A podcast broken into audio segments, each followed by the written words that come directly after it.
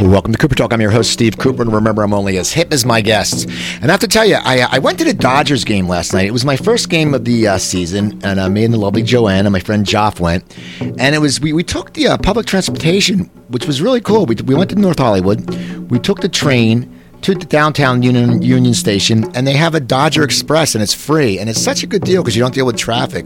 And we went to the game, and Joanne's not a really big baseball fan. I love baseball, but I said you're going to see something special because Clayton Kershaw pitched. And I'm going to tell you something, people. If you are or not a baseball fan, it doesn't make a difference. If you just like the game a little bit, if you ever see this guy pitching on TV, or you get a chance to see him in your uh, city, go because the guy is amazing. He's a skinny little guy who looks Amish, and I swear to God, watching him against these other pro players, it's like watching a 17 year old against little leaguers. So go check that out. So anyway, we have a good show today. Uh, it's very. I went to this uh, young lady, woman, whatever. Uh, her, uh, she had a uh, uh, launch party, and we're going to talk about that. We're going to talk about her career. And uh, it's Jeanette Rizzi. How you doing, Jeanette? I'm doing good. Thanks for having me. Yeah, I, I got to say, the, now the Soho House. Now, It now, was fancy, huh? yeah. I mean, we went in, and, and we were so cool in there. how did you how did you hook that up? Did you know someone? I heard it's members only. Or? No, it is members only. But I was googling screenings. I just typed in screenings LA, and that was the first thing that came up. And then a few other places did, and I called, and they just told me what the rates were, and I was like, okay, I'll save for that. And then um, because it was really pretty inside, and uh, yeah, so um, you can rent the screening room without being a member. So that's what we did. No, because it was beautiful. Because the last time I was been in a screening room is when I first moved out here. I waited tables at Planet Hollywood in Beverly Hills. Okay. And they had a screening room, and every once in a while, you know, that we would go in to watch movies, and celebrities were always coming in. It probably happens at the Soho House Oh, too. Sure. But it's just cool. But that was just nice. The velvet chairs. It was just really comfortable. You know, we had a little beer and a little wine, and it was, Yeah, it was pretty nice, and and I was thinking those front ones you could lay down on. Did you see? Yeah, you know what's funny? Sal Sal was trying to get people to sit up front, Uh-huh. but I have a problem, and so does Joanne with um, sitting up front in a movie. Uh-huh. But yours would have been fine because it was only the preview, it was a trailer, and Right. it wasn't up high. But I know if I go to a movie, I sit there and I, if you sit up front, like your neck feels craned. Right, and you feel that they're right in your face. But for me, being the person on stage, it's, it was better that those were empty because you're you, you're talking about such a sensitive subject, and they're Right. right. in your face. So I didn't mind that the people were back a little bit. Now I got to ask you, you know, you you you've gone into this comedy, you know, and this all come the, the whole process, you know, Uh-huh. the one person show and stuff like that. But you know, and the few times we've talked before, you um you come from like a little podunk town in Florida, right? I do, yeah, a very small town called uh, Alachua, Florida. Now, How many people live there? Is it a lot of people or what? I don't know. It's that? getting bigger now, but I, I don't know how many people live there. But to give you an idea, two towns had one high school, and my senior class had 198 people in it. So it's that's two towns combined. That's Alachua and High Springs. So you're talking tiny, tiny. Yeah, 'cause I, I went to I grew up in Cherry Hill, New Jersey, and we had two high schools in our town. Okay. And my graduating class was eight forty. Yeah, that's more than that was in the whole high school.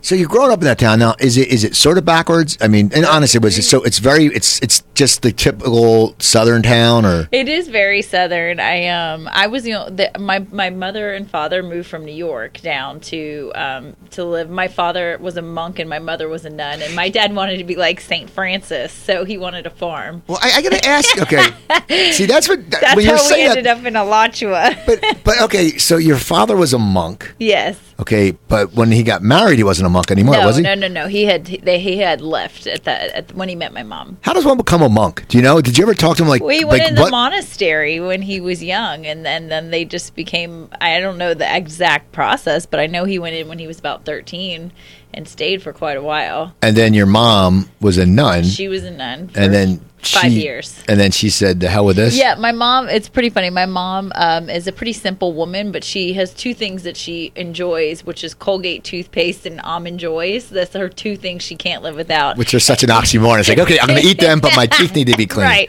And then um, she said, you know, when the, the nuns took that away and said she couldn't have it, she had to give it to God. That was it. Like she was out. She said she couldn't take it. No, see, you're not, there's a, you know, you want to raise funding for your uh, campaign. Here's where you start. Because there's a monk and there's a nun. You start a religious dating service. Like, you know, black people meet and J Yeah. date. You do like uh, peopleofthecloth.com. you can make a killing. You would sit there because you. I mean, I'm sure there's nuns who are leaving, and how does I mean? You think about it. If you're a guy who's in the monastery Yes. and you leave, you don't have the pickup lines. Especially, you know, you, you lost that touch. And a, and a nun, I mean, she's sure not going out to you like, hey, you know, give me your number. So you can make. That's how you could raise so much money. That's my friend told me I should start a dating site. For- she didn't really go with the religious part of it. She went with the different aspect. But just maybe. I should take I that you advice.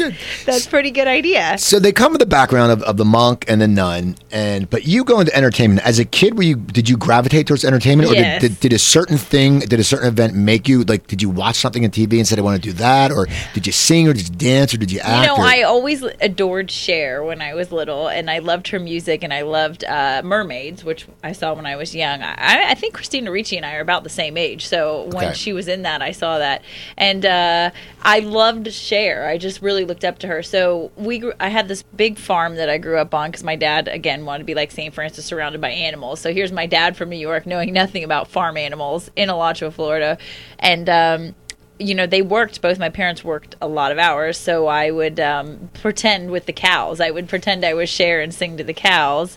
And then um, I we didn't really have any money for me to take singing or any of those kind of things. So I played sports. And then when I turned 16, my dad had saved and took us on a trip to um, San Francisco.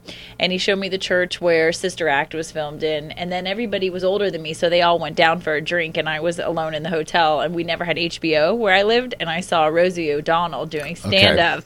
And that was it. When I saw Rosie doing stand up, I was like, I want to do that. I want to make people laugh. And and I couldn't stop thinking about it. So I did beauty pageants because where I grew up, that was the only way to be on a stage was to, to hop in a beauty pageant, which I was terrible in, by the way. I are couldn't they walk in heels. are they as or- bad as you see? Like Yes. like, like the parents and the uh, everyone seems like they're just bitches. I mean, is that is that really what it's like? I mean, the town I was in, they weren't that competitive, but I did win Miss Hollywood, and I was in the Miss California pageant, and that was an all-out nightmare. Yes, it was. It was terrible. I would never do that again, and I would never put my child into those situations. I just wanted to be on a stage, so it never really bothered me, and I've always been able to shake off what people say to me pretty well. So it, you know, I didn't care. But yeah, there were pretty nasty people in there. Now, did your parents? Because I mean, it is a different background. You know, religion and farming. right. And then no, but then and you want to act. Were they supportive or were they? Because I mean, a lot of times, you know, I get different from people. Like a lot of times, parents aren't supportive. Like my parents were supportive, but I went to college and I got my degree, Right.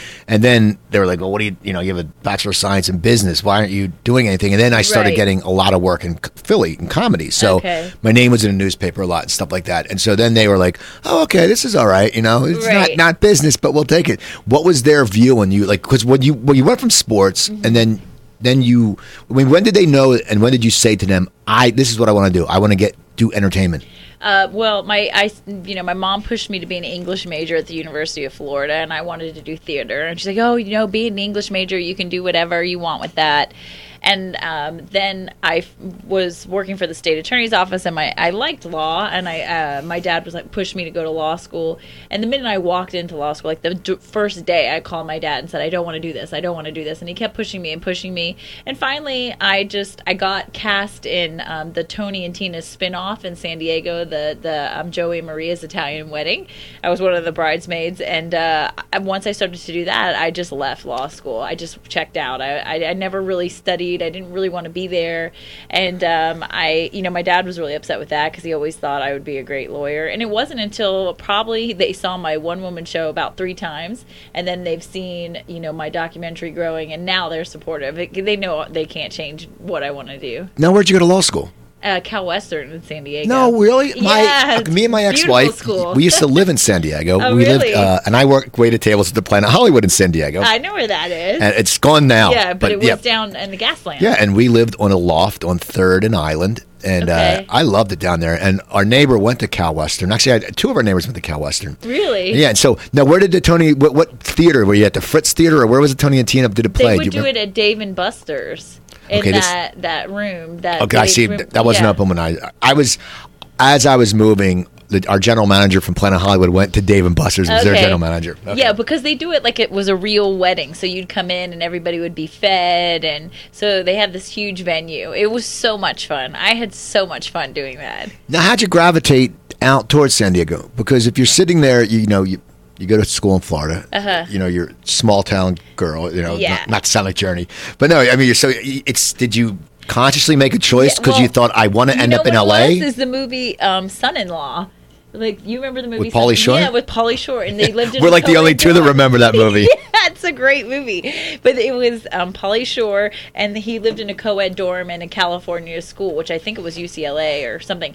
And when I saw that, I just want that's what I wanted to do. I, have always wanted to be in California, and then at the time when I was taking the LSATs, I wasn't in the best relationship, and my dad was sort of pushing me out, and so he he he had um, flew me here, and he took me to a like a law school conference, and um, I picked up all these packets, and one of them was Cal Western. And then when I went to visit there, that school was so beautiful, and it faced the beach, and it was smaller, and it supposedly wasn't as competitive. So I picked that school. Now, how long did you last there? Uh, barely a year. Okay, so you're there for a year, and then you say, "I'm not going to law school," but and then in. my dad convinced me to go back. So then I went back for another year, and then um, then I was like, "No, I'm not going to do this." So what do you do then? Because you had this, you wanted to do this dream, but you already have two years of law Yeah. school, and you're, I mean, you, you probably could have finished the law school, but you didn't want to do it.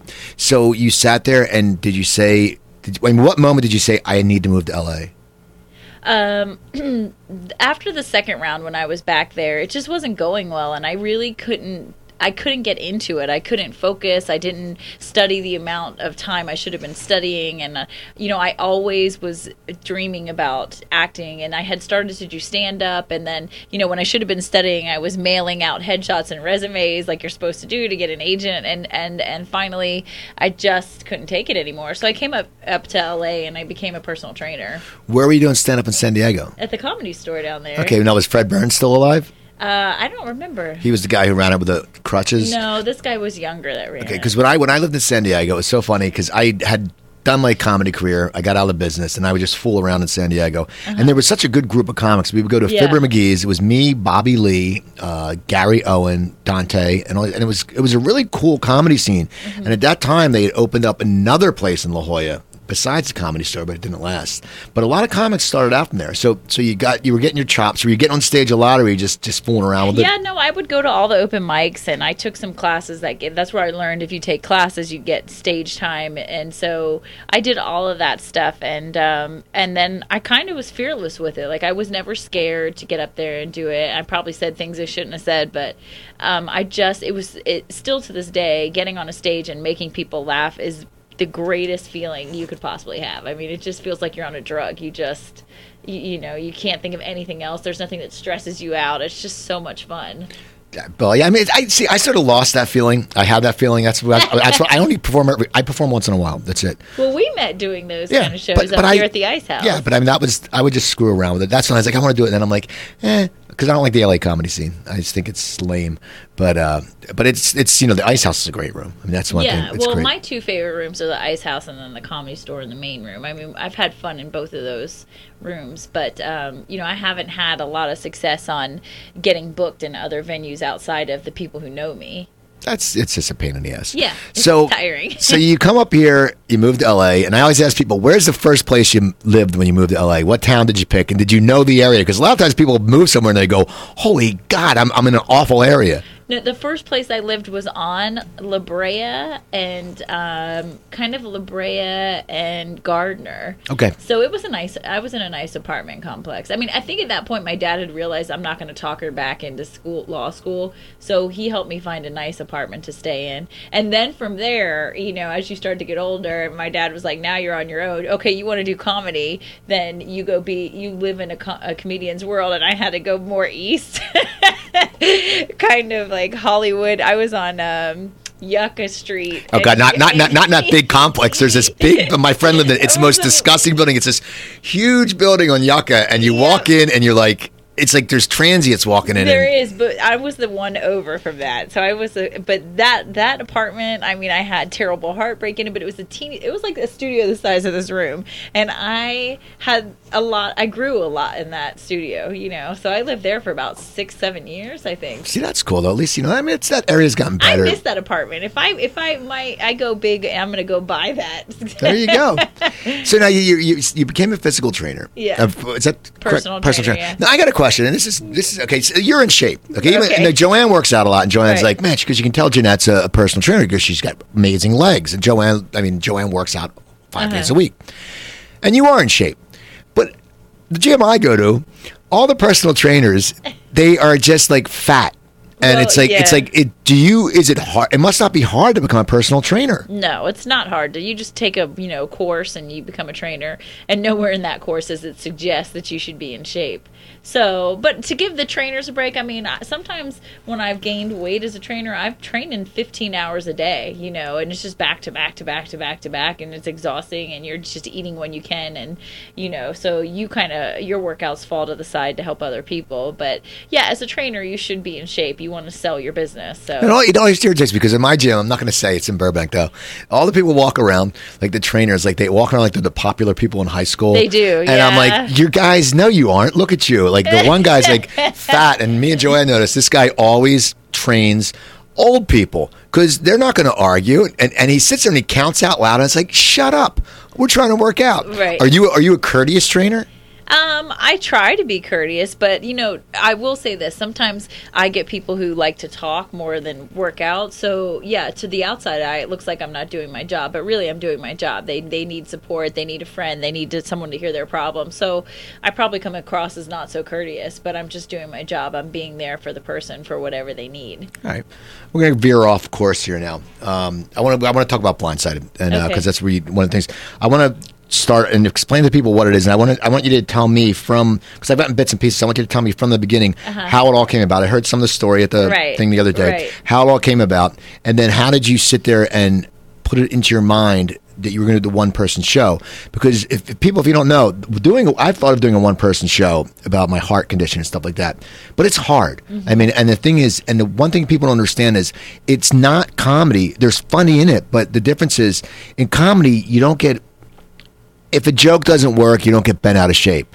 But for you, this is your life. This is what you've gone through. So if, if it gets panned, it's you're going to be like, what? You know. So tell the whole story, how it all came about. I know your friend committed Okay, suicide at 17, did. but tell. Yeah, um, my best friend took her own life when when we were teens, and I had I actually previously had lost another friend to suicide, and um, I wasn't in the best relationship, and I sort of was just losing myself, and then you know I was I, I don't think the full pain had hit when Katie died um, until I moved to California, and then I was in law school, and um, I just started to kind of lose control, and I was in my early twenties too. But she died at 17, right? Yeah, she was 16. I was 17. Okay. yeah. So so it took a while for you to actually embrace. I mean, actually accept it. Is that what happened to you, Well, or? I think I was just in such shock that it, it took a while. I mean, I spent immediately day after day at her grave and crying, so it was there, but it wasn't. Um, that was a struggle of just the loss. But then my own struggles with life kicked in when I got into law school, and it was just I was spinning out of control and hiding it all the time and all the time.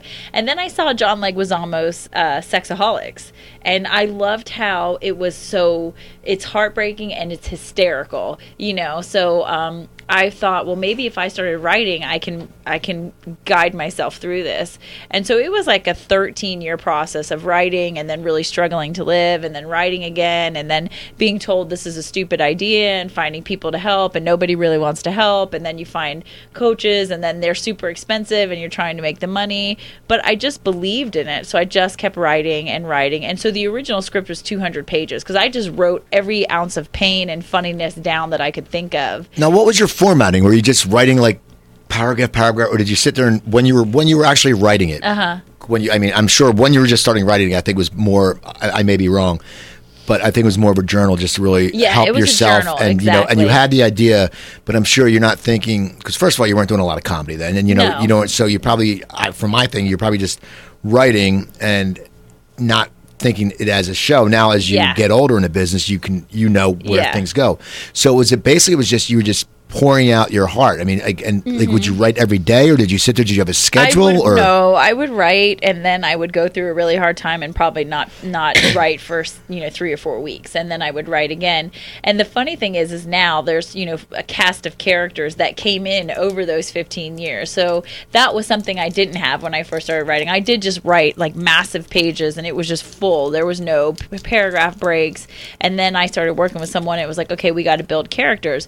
But everything everything in that show still to this day is all true stories. I just built them and punched in the jokes a little bit, and um, and then all of a sudden you had the characters and which characters were we going to keep and which story is not that important to have and which one is a great story but isn't really to the point and what is the point of the story, you know. So it was all this huge process, but I just stuck with it. I was just determined I was going to get it done. Well, you say the characters, so they're basically. Do you play a character, or how did? I mean, were these just characters that you met in, let's say, therapy, or I mean, did you did you go to a lot of therapy? Oh, after? a ton. Well, I had to because um, I, I well, a I was struggling with my own suicidal thoughts, but b I didn't want to sound like a crazy person on a stage because you've been in a comedy room where you, a, a comic's trying to do jokes and you're like, "Ooh, he Right. needs help." Like this isn't this isn't funny. People go up and and I didn't want to be that person. And then I knew I couldn't just talk about suicide because that's just going to drive people crazy. So I had to, you know, punch in some sex jokes, but which jokes are okay and which jokes aren't okay.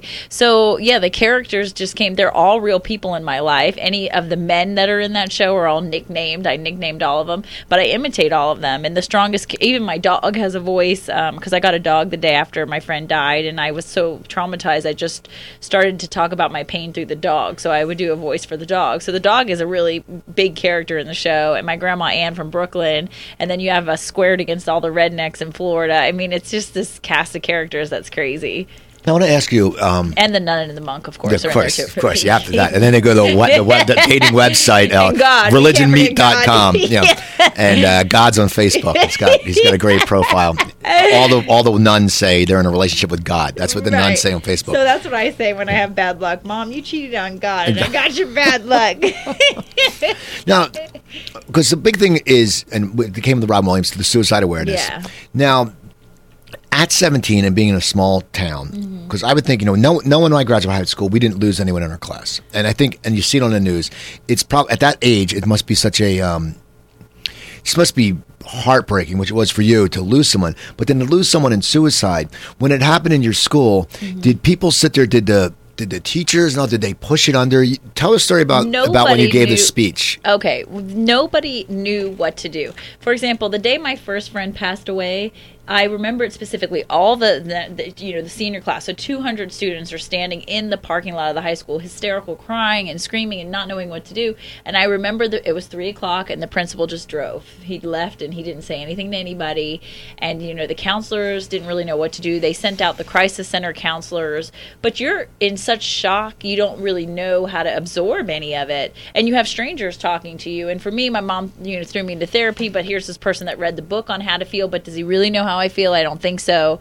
And so um, th- there was that initial shock. And yes, I talked about this at the screening the other night. My senior year, I did a speech at our graduation, and I wanted to honor my first friend that passed away. And they told me I was not allowed to say his name, but Why? I said it anyway. Well, was there a reason for that? that they didn't want the death to be remembered at graduation and, and they didn't like this i think it was such a shock in the way he died they just didn't want it talked about and i decided to do it anyway because i felt like he had to be remembered and honored and and so i did that and then I, when katie passed away I had gra- I was a freshman in high school. She or in, uh, in college, and she was still in high school.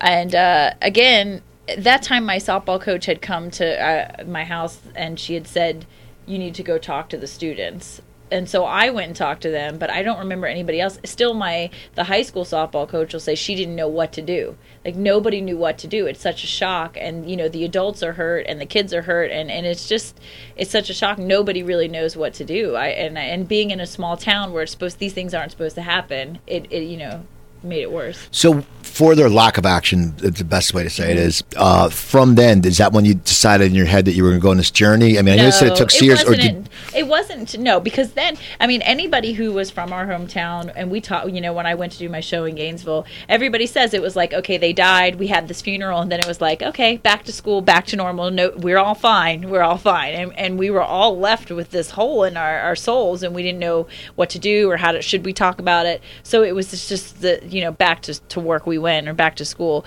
When I decided to take action was I was sinking so low.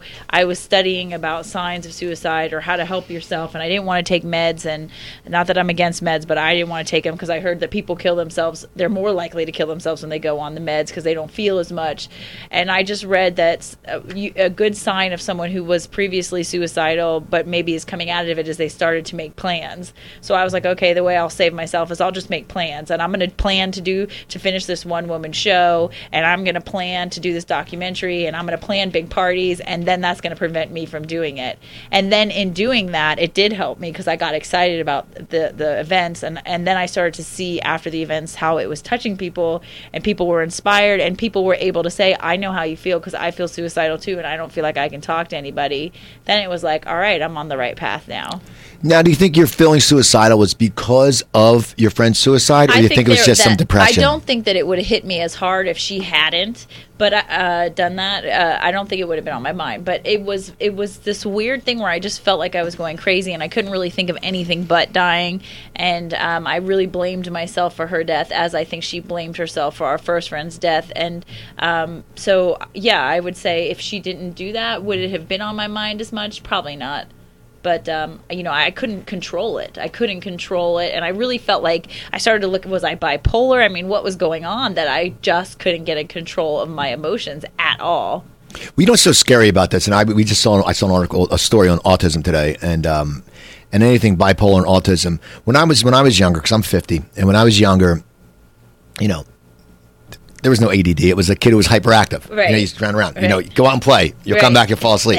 you know, if you're signs of small sign of Asperger's. It was no, you were just daydreaming. Right. And even the bipolar. I mean, it's so funny. I think sometimes that the media has made it so big mm-hmm. that if someone they, they automatically put people on meds, and I I'm and I, I'm, I'm glad you haven't gone on meds because then you said in your show how you felt that you might lose your creativity. Yeah. But you know you're strong enough to do it without the meds, and I think sometimes now we just automatically give meds to people. Yeah. And it's irritating because it's like, guess what? We all go through depression. Now, not, and that's not a, that, I mean, not, I don't go to depression like someone who's clinically depressed because right. that's a very sad, right. that's a bad problem. And if someone is clinically clinic, it's like anything give them, you know, medicine. Me, I have to take a thing for my AFib, my heart. Other people's heart races, but they don't have AFib. Right, they don't need medicine. Having a panic attack. yeah, exactly. So I think it's it's good that you don't take it. I mean, and what I mean was it the main reason why you didn't take the meds was because you thought it would stunt your creativity, or no? It wasn't about my create. I mean, it's funny because comics will say, you know how you have all these comics at open mics or bringer shows in the back, and they're like, well, Chris Rock said no comic should ever see a therapist because then they'll lose their creativity. And I was like, yeah, I would be dead if I didn't see a therapist, so I'm to keep seeing my therapist. But um, for me, it was more of I was afraid I wouldn't feel and I would end up killing myself. That was my main reason why I still won't take the pills is I was afraid that I would lose all that pain and, and then forget what it's like like to miss my parents or all these kind of things and I would end up taking my own life. That is the only reason I still to this day will not go on them is because I just am afraid that I'll lose that sensation and I'll end up taking my own life. Now, um, I did a lot of exercise because the, the, exercise made me, you know, feel happy, and I ate the right foods, and I changed everything I could within my control to kind of get bring myself out of the depression. But people have to remember, you know, being a trainer, you know, women get divorced, or you know, men get their hearts broken, or a parent dies, or a dog dies, or a child passes away, you know, God forbid, and that you know, it, it's immediately like, well, my, I need to take meds, and I'm like, well, but that's a natural response to someone leaving your life whether it's a breakup or you know a death. You know you go through it. You, you there that's the thing is that sometimes when people just feel normal emotions all of a sudden they say well you need to be on meds for that. You know my therapist said i need to be tested for being bipolar and i'm like no. I had a shitty day. I felt shitty. I had a happy day. I felt happy. Right. that's natural. I'm not i'm not bipolar. Well the funny thing about the therapy in comics well they didn't say richard lewis is major in therapy. Sarah silverman's everyone's every every comic's been in therapy, and that's the thing when these guys. I, I, I love these know-it-all comics. Oh, you read a book? Yeah. I, guarantee Chris Rock's been in therapy too. I don't care what you say. you know, that's all I'm saying. Now I'm going to ask because my guest later today wrote for Chris Rock, so I'm going to ask: Was. Chris ever? Was yeah. did Chris ever say that? Yeah. And then you tell those young comics, "Shut up." Yeah. Well, let me know if he says yes, because now as you're going through this and you're and you're writing, and you're pouring your heart out in a journal at the same time, were you doing research on uh, suicide so you could I- seem a little bit of an not an expert, but so you know because you don't want because it's such a touchy subject and it's such a. Uh, a delicate subject. Right. That you don't want to sit there and give a wrong stat because because then people will be like, Right. "Oh, you don't know anything. What what are, you, what are you up there talking for? Did you have to do research, or was that hard for you?" Actually, I talked about this the other night when we were saying the podcast I was doing a couple weeks ago, and the phone rang, and I was like, "Oh, my guts dropped!" Right? But because I do always refer people to professionals, but I read a lot of books about sur- survivors, what the survivors go through of suicide. I read a lot of you know uh, statistics about suicide. I've watched a lot of documentaries about suicide. I've been in therapy for 15 years now. I wouldn't claim myself to be an expert about suicide prevention. Um, I just know it, it. The more you talk about it, the more likely people are going to be aware of it, and the less likely people are going to take their own lives. You know, that's where I was saying. Uh, if someone tells you they're feeling suicidal, a lot of people just say, "Well, I know how you feel. That's just a natural response." When really it should be, "Well, is there any way we can help you? Do we need to get you help?" Those kinds of things. And that's just a natural of waking up common sense in people. I don't think that makes me really an expert. No, did you, okay. I, sorry, because my friend gave me a book because I said you're going to be on the show, and her, and her husband committed suicide. Okay. Uh, and they live in Florida. I went to high school with her in the house about, and she's just. I guess it's Suicide Prevention Week this right now. Yes, It's- it is, yeah. She's posted. Have you ever heard of a book called uh, "To Write" or uh, "To Write, Love on Her Arms"? Uh-uh. Okay, I've never well, that. book. I just wanted to Survive- it. there's uh, the, the best book I read was called "Surviving Suicide" by Carla Fine, and the um, she she had told a story of a lady in there who had done everything to save her son, and then the son still ended up taking his own life. And then she moved to New York, and there was these little kids playing stickball, and the one little kid didn't want to play, so they offered him everything, like we'll take you for pizza, and we'll take you for ice cream, and we'll buy you this, and we'll buy you that. And this kid didn't want to play, and then she realized that's the thing about people who end up taking their own lives. You can offer them everything to play the game of life, but if they don't want to play, they're not going to play, and that was a huge eye opener for me because you know um, doing all of this in the documentary interviews i've realized there was nothing that could have been done to save katie there were no signs she just wanted to go so she left So you have all your journal. Well, I want to get back to how you formulated the show because you get your journal going. Yeah. The 200 pages, which of Yeah. course you can't. That's a. That's, that's, a, like a nine hour show Yeah. and so I'm sure, like anything, you're getting wiser in your comedy, and you, Uh-huh. you're getting, you know, you know, you, find where your writing is, and you know what's right. good.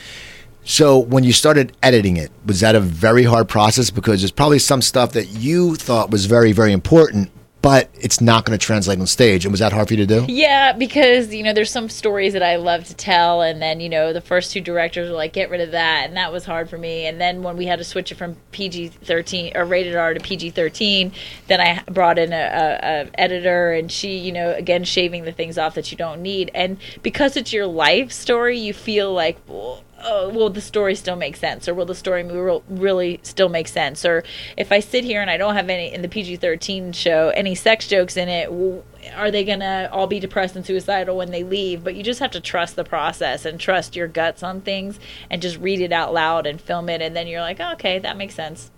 I didn't really need that story that's true. Okay, so so when you sit there and you said you work with different directors, when you finally decided, I mean, you had to come to the point where you're writing and, and you're doing comedy, but you finally you put that thought. And everything knows entertainers we're all, we all procrastinate, right And so when you finally sat there, was there a direct, was there an instant moment that you said, okay, I need to put this up now, or did you sit there and Yeah. did you him and haw about it a no, little no, bit? No, it's funny because I um I had been out with a friend and she was going through a divorce and um so she asked me to meet her at a bar and then so i met her and then i met my um, there was a gentleman sitting next to us and it, it- he, he's now my friend vince and he kind of said to me you need to do that that show because well, he asked me what i did and i said oh i'm writing the show and he was like you really need to do that because that's funny and something in that and then really realizing that he was successful in the industry just made me get off my ass and finish it. Because i was like here you have this person who's successful who's telling you you have something good on your hands. Get out of your own way. Be a better friend to yourself and finish the damn thing. And i literally have never taken a day off work and i took the whole weekend off and i wrote everything from my heart. And then from there it was like it had to be done. So when you got to that point and you wrote everything from your heart and you knew it had to be done, Mm-hmm. Do you start rehearsing or do you go look for a theater? What's your process to get it up and running? Because a lot of people. Uh, well, I just booked a theater and was like, the show is this day. Let's go. so I then I had to move fast, and so that first show because I did that because I was like, you're going to do it. So just do it, and you'll learn as you go. I didn't even have all the lines in my head. I had the script in front of me, and I just did it. And then from there, it was like, okay, we'll book the next show, and then we'll book the next show, and then eventually just things get better and and you get when you realize people are coming to watch you then you kind of have to do it. You have no choice. There's there's no procrastination allowed because it has to be done now how did you work, deal with the technical aspects? Did you block it? Did you stuff like that? Or how did you sit there and say this is how the show could i mean because you I'm, I'm sure you rehearsed in your did you rehearse at the theater I, or? a little bit but i didn't really didn't have the money to rent it and paying the director was expensive and so the director the first director and i worked on that a little bit. Um, the sector, second director and i worked on that even more but where i really learned the blocking and the changes and the character really comes from the lighting I mean, that's the biggest lesson I learned is your your strongest player with you is your, your person running the lighting. So I had my first show in the Hollywood Fringe. I was in a professional theater with all these lights, and and it it's like he's a piano player and I'm the singer, and we have to move together. And that's where I learned the most about blocking and going from really happy to really sad, and how lights can really bring a character out more, even though I'm still the one doing it. If you have good lights, it you just brings them to life more. You have angry lighting and happy lighting and sad lighting and transition lighting. So that's where it really came all together. You say the first night you do it. Mm-hmm. Because you know you've done stand up, but this is a completely different ball. Yeah. Were you really nervous? Were you pumped? Were you excited? What was going through your head? Just as that, not that I can't say that split second before you go on stage, because Uh-huh. anyone who performs knows once you're about to go on stage, you're, you have the nervousness, of course, but it's all the thinking before. I mean, the days living leading up to it. And I know when I started when doing young, when I was young doing comedy, Uh-huh. if I did a show, I'd worry. I'm like, okay, what if there's nobody there? And then if they're Yeah. there, if they're there, what if they don't like me? Were those things going through? No, because the first show that I did, first couple shows I did, were all fundraisers for suicide foundations. So that I uh, that was kind of genius in my planning. Like I took the pressure off me because I was like, okay, this is just for a good cause. I didn't take any of the money for tickets. I donated it all. I collected donations. I provided alcohol and you know snacks. And my mom cooked. She's an amazing cook, and all of that money was going to suicide foundation. So it didn't really bother me or make me scared because I'm like, I'm just trying to do a good cause. So it doesn't matter if I suck. But then when I got hired in Malibu by Malibu City Council, that was a different kind of breed because then I'm like, oh God, I have to be good. These people are paying me and I need to do my job and I need to save these lives. And yeah, I don't have the tickets in my hands. What if nobody comes? All those kind of things. And it's frightening because you don't know. You're just going to walk out on a stage and will there be a thousand people there? Will there be just nobody there? Now, how did you figure out which suicide charity you would give to? Was it someone you? would I mean, how did you sit there? the did you go? were well a the the one in sacramento uh, which is uh, the friends of survivors i had e- i had called them um, when I read that book, uh, Surviving Suicide, because I saw it in the back and I had asked them for help and they kind of helped me a little bit. And then the other one that's still pretty much the main one I donated to, that's the Friends of the Crisis Center in Gainesville, Florida, which is right outside of my hometown. And they are the ones that sent the counselors when um, both of my friends passed away. So I always give back to them and they built this beautiful garden with some of the money we raised and it's a, a, memory garden and people in gainesville can go there and you know remember people who were lost and it, it's a really beautiful beautiful space. Now, where did the bench go? the benches both benches for my friends are in the memory garden in gainesville florida. And so um, when we i did the fundraiser for my show. I also did a softball kind of mini softball tournament to raise more funds um, in my hometown because i know a lot of people there so i can pull that off pretty easily. And um, we did a great softball fundraiser the day before and then the next day was the show and we collected tons and tons of donations and ticket sales were really high and so we donated all of that and then um, they they built this garden and they put the two benches. I just asked that both um, my friends that passed away had benches in the garden with and i wrote like they have plates on them and i just wrote you know something to them.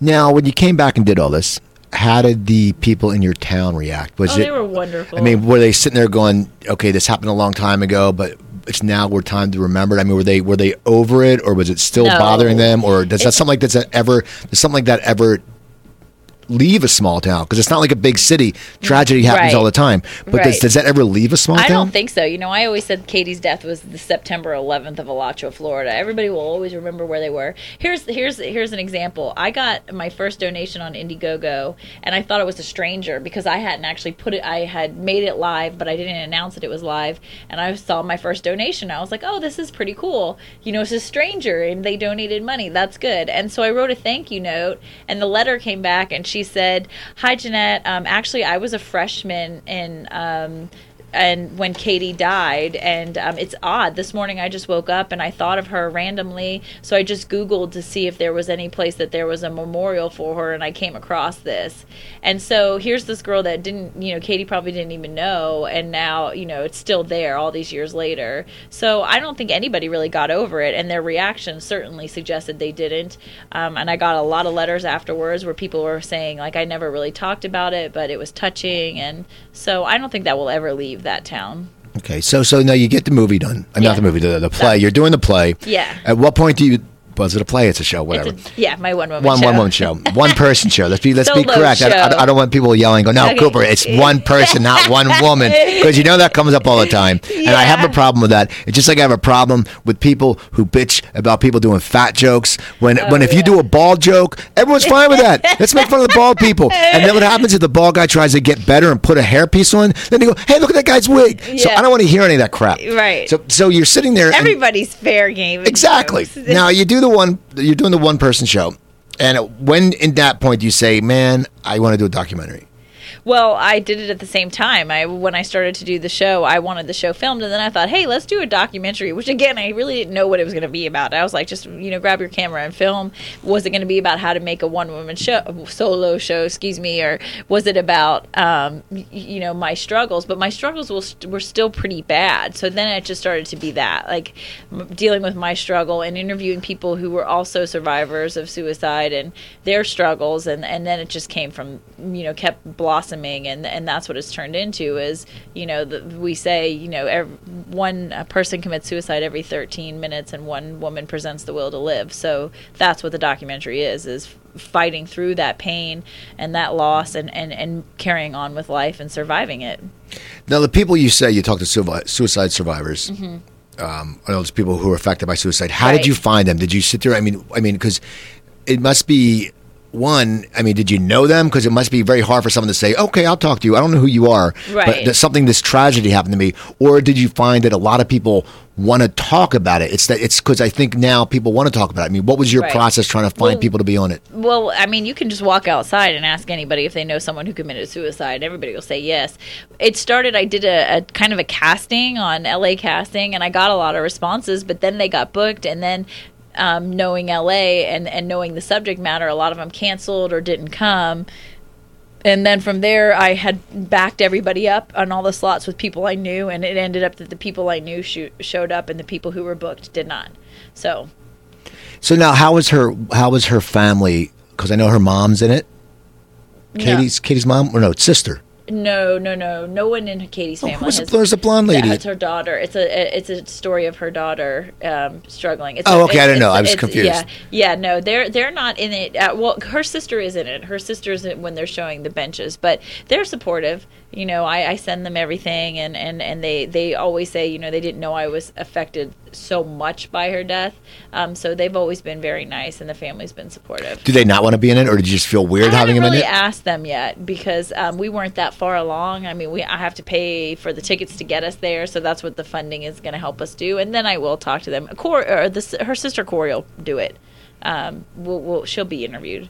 Now, when you're sitting there setting this all up, and it's such a, you know, it's a tough, tough subject, Yeah. and you have to find someone. I, I met you, the guy who's the f- cinematographer, but what was his name? Riley. Riley. Uh-huh. How how do you find someone to do that? Because it must be for you. I mean, basically, it's one of those things where you have to be a bitch because this is Mm-hmm. th- you're hiring this person, and this person sucks. This is your story. Yeah. Did you go through? Did you go through a lot of Oh, people first? Did you Well, interview a lot of people? No, Riley and I met. Uh, I was hosting actually a comedy show that Sinbad was in, and I just grabbed him. He was young, and I said, "Hey, will you do this? Uh, will you film this?" And so I have to put a pretty heavy hand on him a lot because you know it's kind of just wrangling people. And I said this the other night in the screening. Sometimes he wants to put things in, and I'm like, this is my life story. This isn't a film. This isn't something made up. Absolutely not. You're not putting that in there. So you have to protect it. Not to mention, it's your dream, and in this city, you have to protect your dream. And this would have died a long time ago if I didn't fight for it. So yeah, I have to be a bitch a lot, but I also have to be very careful. For example, when we did those interviews, um, you saw a lot of them at the end of the trailer, you know, that was eight hours of straight suicide talk. And I actually had a breakdown in the eighth hour. And then I realized when I left, I was like, oh shit, I have all these young guys because that's all I can afford, or, you know, people just coming into the business and are they okay? They just sat through this, and I, you know, Riley and I talked, and he really had a tough time the rest of the day because that you just wears on you. So you have to be careful too. You have to make sure everybody's okay when they leave those situations and all those interviews and all that talk. I mean, it's it's hard. They absorb it, and you have to kind of make sure they're okay. Now, your publicist had very very kind words to say about you uh, at the at the launch party.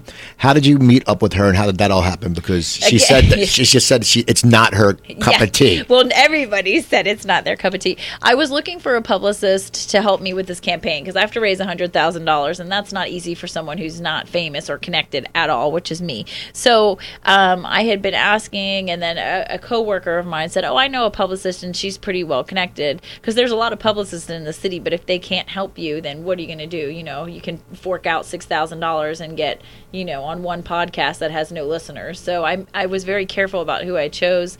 And um, I called her and I said, you know, this is what I'm doing and I really need help and I can't pay you until after the fundraising money comes in, but I promise you I will, and I will do whatever it takes to to make sure you're taken care of. But I need somebody who's going to get the word out there more than just Facebook. And she was kind, and she took it on, and she she watched everything, and she's seen all the interviews, and that's really impressive because a lot of people aren't going to do that. She read both the scripts for the rated R and the PG-13 one woman shows. She's and so she took her time, and she said, "Okay, let's do this." We'll get it out there. So, what avenues is she taking? Um, well, we just did the press releases today, so um, she's reaching out to all of her connections, which are, are pretty extensive, and um, she's been helping me kind of with the Indiegogo site, making sure it's written correctly in the website. She she created that so that it, has more credibility, and um, that's where we are right now. We'll give the Indie Indiegogo all the Indiegogo because I've had people do different because there's so many different fundraising sites now. Oh, there's okay. Indiegogo. There's uh, I, there's my I don't know. There's another one, but the good thing is about Indiegogo, which uh, Sal had said, is if the, if you don't hit your point, you can still use that money. Right. Which right. stinks for some of them because you sit there and if you're like a dollar short, they go, ah, the hell with it. Right, exactly. Well, I chose Indiegogo because I had heard that. Like, if you don't raise all the money on Kickstarter, you don't get it, but Indiegogo gives it to you. And also that Indiegogo is more focused on projects for good causes. Um, so I decided to go with that. And so um, we built the site, and then you have to put the budget in. And it's fun because you get to do the perks. So I was like, okay, what perks could I do? And so one of them is my my mother is an amazing cook, amazing cook. So we did, okay, dinner for 15. She'll come to your house and she'll cater it. So we built up the perks from five dollars all the way up to twenty five thousand, and then you know you write your story in, and then we did our launch. So we are officially on Indiegogo, which I do have the site here in front of me but it's easier to find if you just go to indiegogo.com and type in blindsided a documentary and we're there now blindsided it seems to be your brand like yes, my brand's cooper talk i mean right. i do anything you know my, my blog when i would write was cooper thought i just right. did a thing um, how did you how did you decide on that name? Because it is it is catchy, but then sometimes you know because I think some people might think, oh, what the movie Blindside? You know, like this. People, right, did right. you worry about that or? Well, a little bit, but Blindsided. It's funny because when I've done my shows, anyone who's lost anybody to suicide says just that. That's what happened. I was blindsided. I didn't see that coming, and that's what suicide does to people. They don't they don't see it coming, and all of a sudden someone's just ripped from their life. So it blindsides you. So that's how we got the name. Now, how, why did you decide? I mean, not why, because of course you want to hear yourself talk, because they're all performers. How did, what made you sit there and go, you know what, I want to do the podcast, and explain a little about your podcast, because it's not like this. Like people listen to this show, and, and I just talk to people, right? And there's no, I mean, my point is help people promote themselves and just talk about the business and just funny stuff, and that's my thing. As right. I said, I'm only as hip as my guests. how? I mean, that's my catchphrase, right. because I always that's the catchphrase because then I don't have to do anything. Because right. then if you guys suck, I go, hey, I'm only as hip as them. I, I, I suck because they sucked. How did you decide? And you, you host it with uh, Carlos Escobar. Uh, Carlos and um, also Jeffrey Munn, who's a therapist. Now, how did did you know with him? Did was that your therapist, or did you just find him, or how did that uh, happen? no, that that I was looking for a therapist to come on board with us, and Sal actually knew him. Sal Rodriguez referred him to me, and I was looking for someone younger and kind of with a lot of energy, uh, because it's not easy to be on a podcast. You have to talk a lot. So if someone's not coming back to you with you Believe me, what I know, especially when I- I mean, yeah. it's tiring. It's like doing stand up in front of an audience that's not responding to anything because you have to keep punching and punching and punching, and there's no response.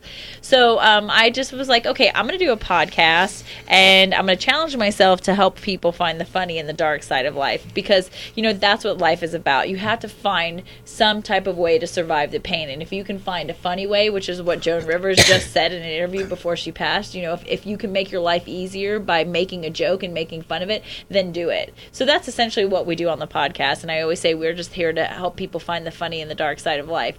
But it's hard. It's hard to take such you know a dark subject and and make it funny. How do you come up with your subjects? I mean, do you sit there and go, okay, this week I'm going to talk about this, or do you find your guest? Do you find put this way? Do you find your Yeah. guest first and do something, or do you find a subject and go, I want to find a guest? If I find a guest, then I'll go off of what the guest does. But if I don't have a guest, then I'll, I'll either go off of something I was dealing with that week, um, or I will go off of just topics about suicide and, and I research it and I Google it, and then I was like, okay, this is interesting. I'll do this. But you know, a lot of times I find the guest, and then we just discuss what I relate it somehow. For example, I've had some uh, instructors from Barry's boot camp on there because I it helps me the exercise. So we bring them on and talk about how exercise can help boost your energy and your your mental state and all that kind of stuff. now, how did Carlos come about? How did he? Uh, I just knew Carlos from stand up, so I was like, "Hey, you want to do this with me?" because a co-host, that's it's it's got to be a lot of trust. I used to do one with. Uh, do you know Sheldon Anderson? No. He's a comic and a guy who my friend who owns a big law firm, and we did it. It was called Living in the Law, and Sheldon's totally like conspiracy out there. I was more like interviewing John's Right. laid back, and we knew each other. That's why we get along well. Right. But it's hard, especially I think when you have two comics. I mean, because me and Sheldon, our show wasn't comedy or anything. We weren't trying to find comedy. We were just talking, and Right. my feeling is funny. It comes out. I mean, how did you have you have you gained a trust in him, where you guys sit there and know you're not going to Well, try to step on each other's yeah, feet? I mean, he's booked me in a few shows that he had, and and I gave I knew some people looking for comics for things, and I sort of just knew him that way. But I always knew he was a good person. See, that's the trick with comics. You don't want someone who coming on who really deep down is just just angry, bitter comic who's going to try to step over everything you say and compete with you. Where I knew, well, he's a man and I'm a woman, so we're going to have different points of view anyway. Um, and then I knew he was a respectful person, so it would just run smoother. So now the documentary. Where are you going to go with the documentary now? Because I know the fund, the the, the indie, the the, the fundraising is going to go towards the the brand. It's going Mm-hmm. Right. to, to, because you want to do the show again. Because I think the show, one, I think.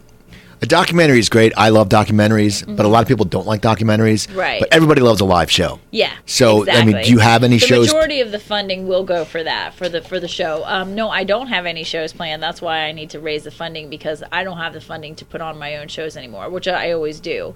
Um, so the majority will go for that. For the documentary, we still have interviews back in Gainesville that we have to go back to get, but you have to bring a, a group of people with you. It's kind of like an entourage, Right. so to speak. You have to have the you know I have to have Riley and you have to have sound and you have to have you know sometimes it's not good for me. Like my sister needs to be interviewed and it's not good if I interview her. You need someone else. So you have to bring someone who's trained in that to do the interview. So it's this group of people that go. So the some of the funding will go towards that. Then we need to hire the people to do the transcriptions the editing all of the you know you have to storyboard a documentary. So we have to bring all of those people in. Um, and then with the podcast it's again it's just more money to run it. So it's, it's going towards the whole brand yeah uh, mostly for f- doing some more shows and finishing that documentary Now, do you get a chance to do stand up anymore much? Or because you, it seems like I you have so many different hats. I love stand up, but I got sick of those damn bringer shows. I mean, it's I never did one. Ugh. I would say I refused though because I I had somewhat I had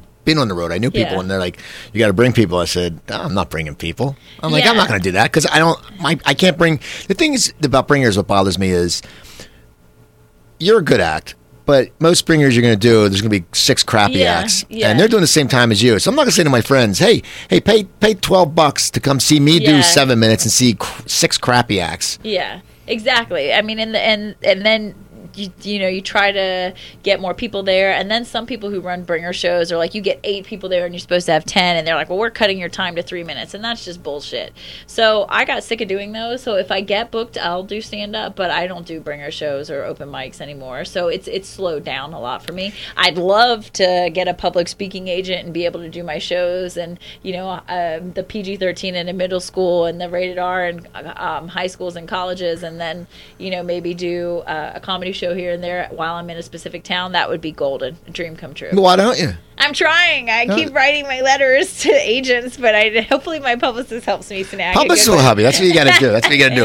You should go to open mics too and just work out your stuff on your show. I do. Just to work, Remember, not your. remember, I'm a personal trainer, so I'm lined up with eight people in a day. I can practice joke after joke and get it down pat. So, and I in my my one woman show, I test jokes too. You know, I have stuff there. So No, I'm I saying you should you should it. go to the open mics and do stuff in your one woman show because you don't give a crap. They're open micers. They don't want to hear it, and They they, might give a shit, appreciate yeah. that. But they might appreciate it. That's true. That's true. I should do that. You're different right. aspect. To hell with them. You know, then they're going to listen to their own things. At least you're getting your stuff out, and Right. it's it's because you have to practice. Yeah. Because I'm sure you're, you the rewriting for the re, the one person show must be just awful because you have your points, and if one thing doesn't work, your comic mind goes, "That didn't work. I got to change that." But you're thinking, "Well, if I change that, it throws this off." And the show isn't comedy all; it's everything. I mean, it must be a nightmare. Well, yeah, and you, it's hard once you've been a stand up to break that habit. You know what I mean? So you're scripted for a one woman show, but you're going to see the opportunity to pop a joke, and you'll always just pop a joke. You know what I mean? When I did the show in Malibu, I gave them all a heart attack because I something really funny happened right before I went on stage. So I started with that, and it just they were all like, "Where's she going? Did she forget her lines already?" But as a comic, you can never squash that. I mean, even the other night when I walked up at the screen, screening, I immediately move into stand up Right. improv mode because it's in your blood. You can't get rid of it. We have a few minutes left. Uh, just say what you want to know for the next two minutes. Just promote, say whatever, or the next three minutes, or say what your spe- what what your goal is, or just just as I said, we have we have, we have three minutes. Okay. Well, I definitely um, would appreciate if the listeners could go to Indiegogo and visit our blindsided site. Um, and even the smallest dom- donations, we are very grateful for. You can listen to the, my podcast. It's Wednesday nights at 8 on radiotitans.com, and it's called the Blindsided Podcast. Um, we do take letters from people who are struggling with, you know, feeling happy or feeling suicidal, and we try to help help you find the funny in the dark side of life. And you can email those to me at Jeanette Rizzi at gmail.com. So that's J E A N N E T T E R I Z Z I at gmail.com. So two N's, two T's, two Z's at gmail.com. And um, I'm always around on Facebook and definitely, definitely thankful for any support we can have, any shares on the Indiegogo. I link. shared today. Steve shared. Yeah, thank you so much. I appreciate I, that. anyone who's on my show, I share. Even if like my friend Ray Abruzzo had a show back east, and he's a very been acting for years. I shared it. I said, if you're because I grew up in New Jersey, if you're in New Jersey, go. Yeah, great, and I appreciate that because it, it touches more people than you know. And uh, you know, just remember when you're walking down the street, just say hi to people because you never know whose life you can change just by acknowledging them and saying good. See, good day." that's so amazing you say that, and I agree because I'm I'm one of those people that every day, except like I woke up late Sunday, and went to watch football, so I was busy. But almost every day, I'd say 355 days a year, I uh-huh. go on Facebook, and we, you know, because we perform, we have a lot of friends. I, Yeah. don't, I don't even know who half these people are. right. But I always, and it's copy and pasted it, but I always send everyone a happy birthday. Yeah. And I think it makes a difference because when I sat there on my birthday, I had like a thousand happy birthdays. And I actually am one of those people that personally goes back and answers every one of them. I right. don't just sit there and go, thanks everybody. That's Right, lazy. right. You know, so, but you're right. You have to, you have to sit there and talk to people and you have to make people you smile. never know. uh, I, I say this at the end of my show. You never know who's having a bad day and struggling with the will to live, and you just acknowledging them can change that and save them. Now, has this show helped you get past your suicidal Oh, yeah, thoughts? I for mean, sure, yeah. like we're not going to hear about you. no, you you're know, not going to hear. Don't worry, you're not going to donate, and then I'm going to die. I'm going to be here forever. I'm to now, die. that show would Like suck. Like, what- what is No, this? no, Like we're all because it's good, and you go check out the trailer. It's a good trailer. Is it on YouTube yet? It's on uh, Vimeo. Okay, because it's a good trailer, and it's it's very touching, and you know, and I love documentaries, and it's it's a it's a subject that people aren't used to watching about, but they should because as. Uh, Jeanette said every 15 minutes, every 15 or 13, 13, every 13 minutes. minutes, And the, the publicist made a very uh, That more cool people- point that yeah. more by people who try to kill themselves, like Uh-huh. only like 10% actually succeed. Yeah. So that's a lot of people. That's a lot of people. More people die from suicide than car accidents. It's crazy. Yeah. Now, uh, uh, we're running out of time. Do you, do you tweet?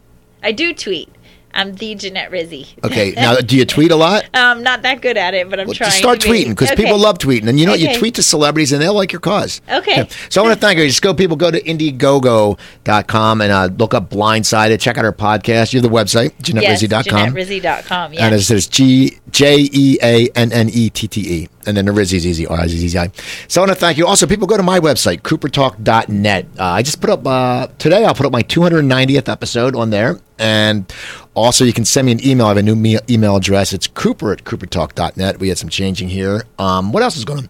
Twitter. Follow me at coopertalk. I tweet a lot, especially now that it's football season and people like craps, pieces of crap like Ray Rice are out there. I tweet a lot. Um, what else? Where can you find my show? Besides my website, you can go to Stitcher or iTunes, type in one word Cooper Talk, and all my episodes are up there. If you have an Android tablet or phone, type in go go to the Google Play Store, type in Cooper Talk, and once again you get my app. Also, it's supposed to happen very soon. You're gonna be you're gonna be finding me on iHeartRadio, so that's what you can do. You can check me out there. But keep listening, and yeah, please um, tell people hello. Be nice to people. Don't be a selfish dick. All right, sit there because you, as Jeanette said, one little word can really change people's lives. And you know, people go. We all go through depression, and you know, you don't want people to get too depressed where they kill themselves because you know it's just it's it's a hard thing to deal with. So go, please, go donate to her. Indiegogo, Blindsided. Listen to her show, which she had Joanne on, which was very nice of her. And You did uh, a great job. Yeah, and that's very great. So I'm going to thank you so much for coming on. Thank you for having So me. thank, thank you for listening, people. I'm Steve Cooper. I'm only as hip as my guests. Don't forget, drink your water, eat your vitamins, take your vegetables. I screwed that up. I'm out of here.